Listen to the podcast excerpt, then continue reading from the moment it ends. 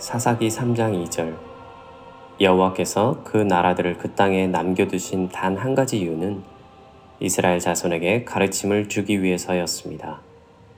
여호와께서는 전쟁을 해본 경험이 없는 이스라엘 백성에게 싸우는 법을 가르치시기를 원하셨습니다.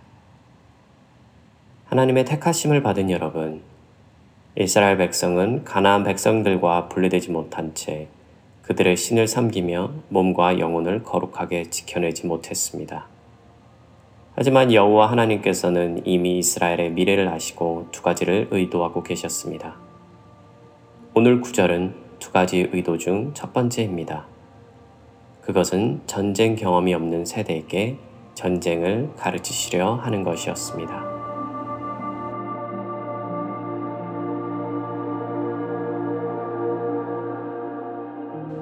크리스천으로 이 땅에서 살아간다는 것은 마치 연어가 강을 거슬러 올라가는 것과 같습니다. 공중 권세를 잡은 원수가 쥐고 흔드는 이 세상에서 하늘나라의 시민으로 살아간다는 것 자체가 쉽지 않습니다. 그래서 사도 바울은 우리가 크리스천으로서 어떤 정체성을 갖고 살아야 하는지 에베소서 6장에서 보여줍니다.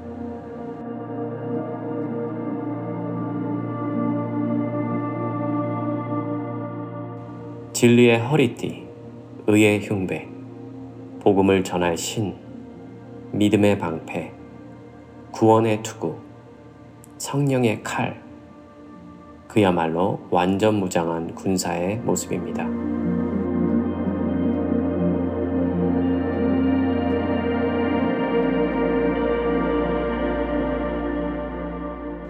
또 사도 바울이 순교당하기 전 마지막 서신인 디모데 후서 2장 3, 4절에서는 이런 말씀이 있습니다.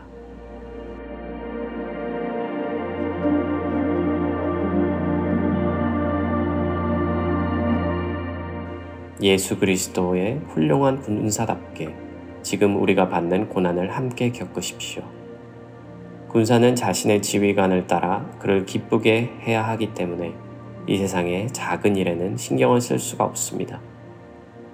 그 길이 얼마나 험난했는지 빌립보서 1장 20절에서 이런 고백을 합니다.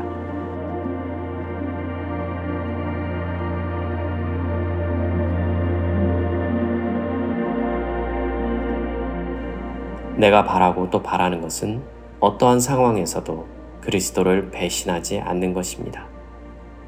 지금처럼 항상 용기를 가지고 살든지 죽든지 그리스도를 높이기 원합니다. 아멘.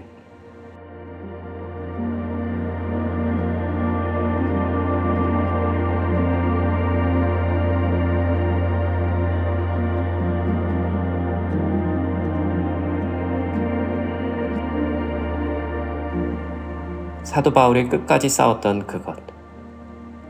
우리도 그것을 위해 끝까지 싸우고 지켜내야 합니다. 끝까지 믿고 예수 그리스도를 떠나지 말아야 합니다.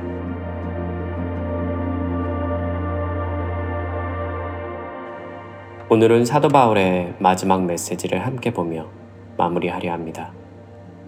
디모데 후서 4장 1절에서 8절 말씀.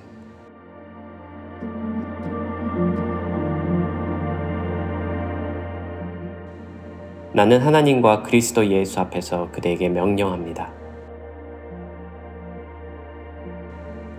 예수 그리스도께서는 산자와 죽은 자를 심판하실 분이십니다. 그분은 이 땅에 다시 오셔서 그의 나라를 세우실 것입니다.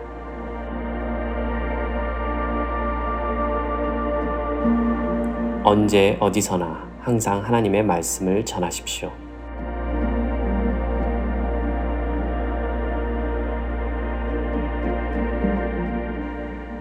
사람들에게 마땅히 해야 할 일을 가르치고 잘못을 바로잡아주며 격려해 주십시오. 끝까지 참고 그들을 잘 가르쳐야 합니다.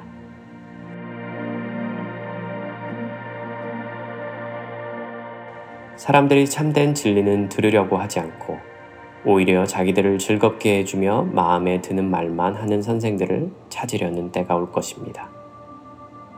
그들은 진리에 귀 기울이보다는 거짓된 이야기와 가르침을 따를 것입니다. 그러나 그대는 항상 자신을 돌아보며 고난받는 것을 두려워하지 마십시오.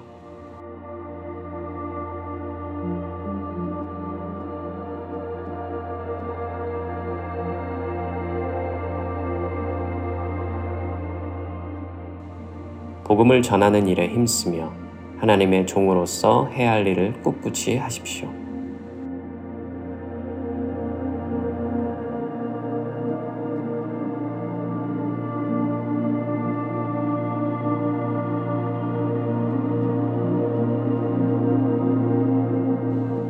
나는 이미 하나님께 내 삶을 바쳤고, 이제는 이 땅을 떠날 때가 되었습니다.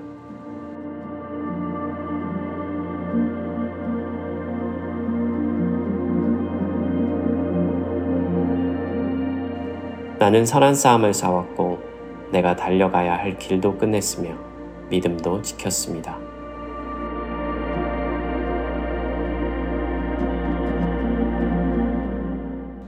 이제 내게는 영광의 면류관을 받는 일만 남았습니다. 그 면류관은 하나님과 함께하며 의롭게 살았다는 표시로 주시는 상입니다.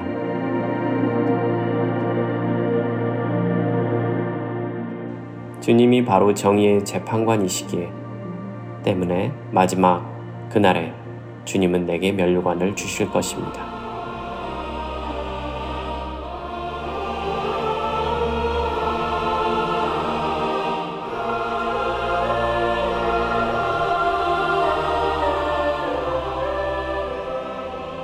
또한 나뿐만 아니라 주님이 다시 오시기를 간절한 마음으로 기다리는 모든 사람에게도 주실 것입니다.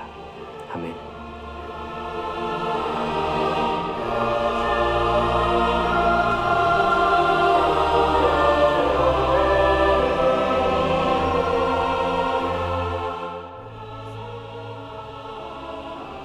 죄인에서 자녀가 되고 성장하여 군사가 되고 믿음과 사명을 끝까지 견뎌내어 예수 그리스도의 신부가 되는 우리 모두 되길 간절히 또 간절히 기도합니다.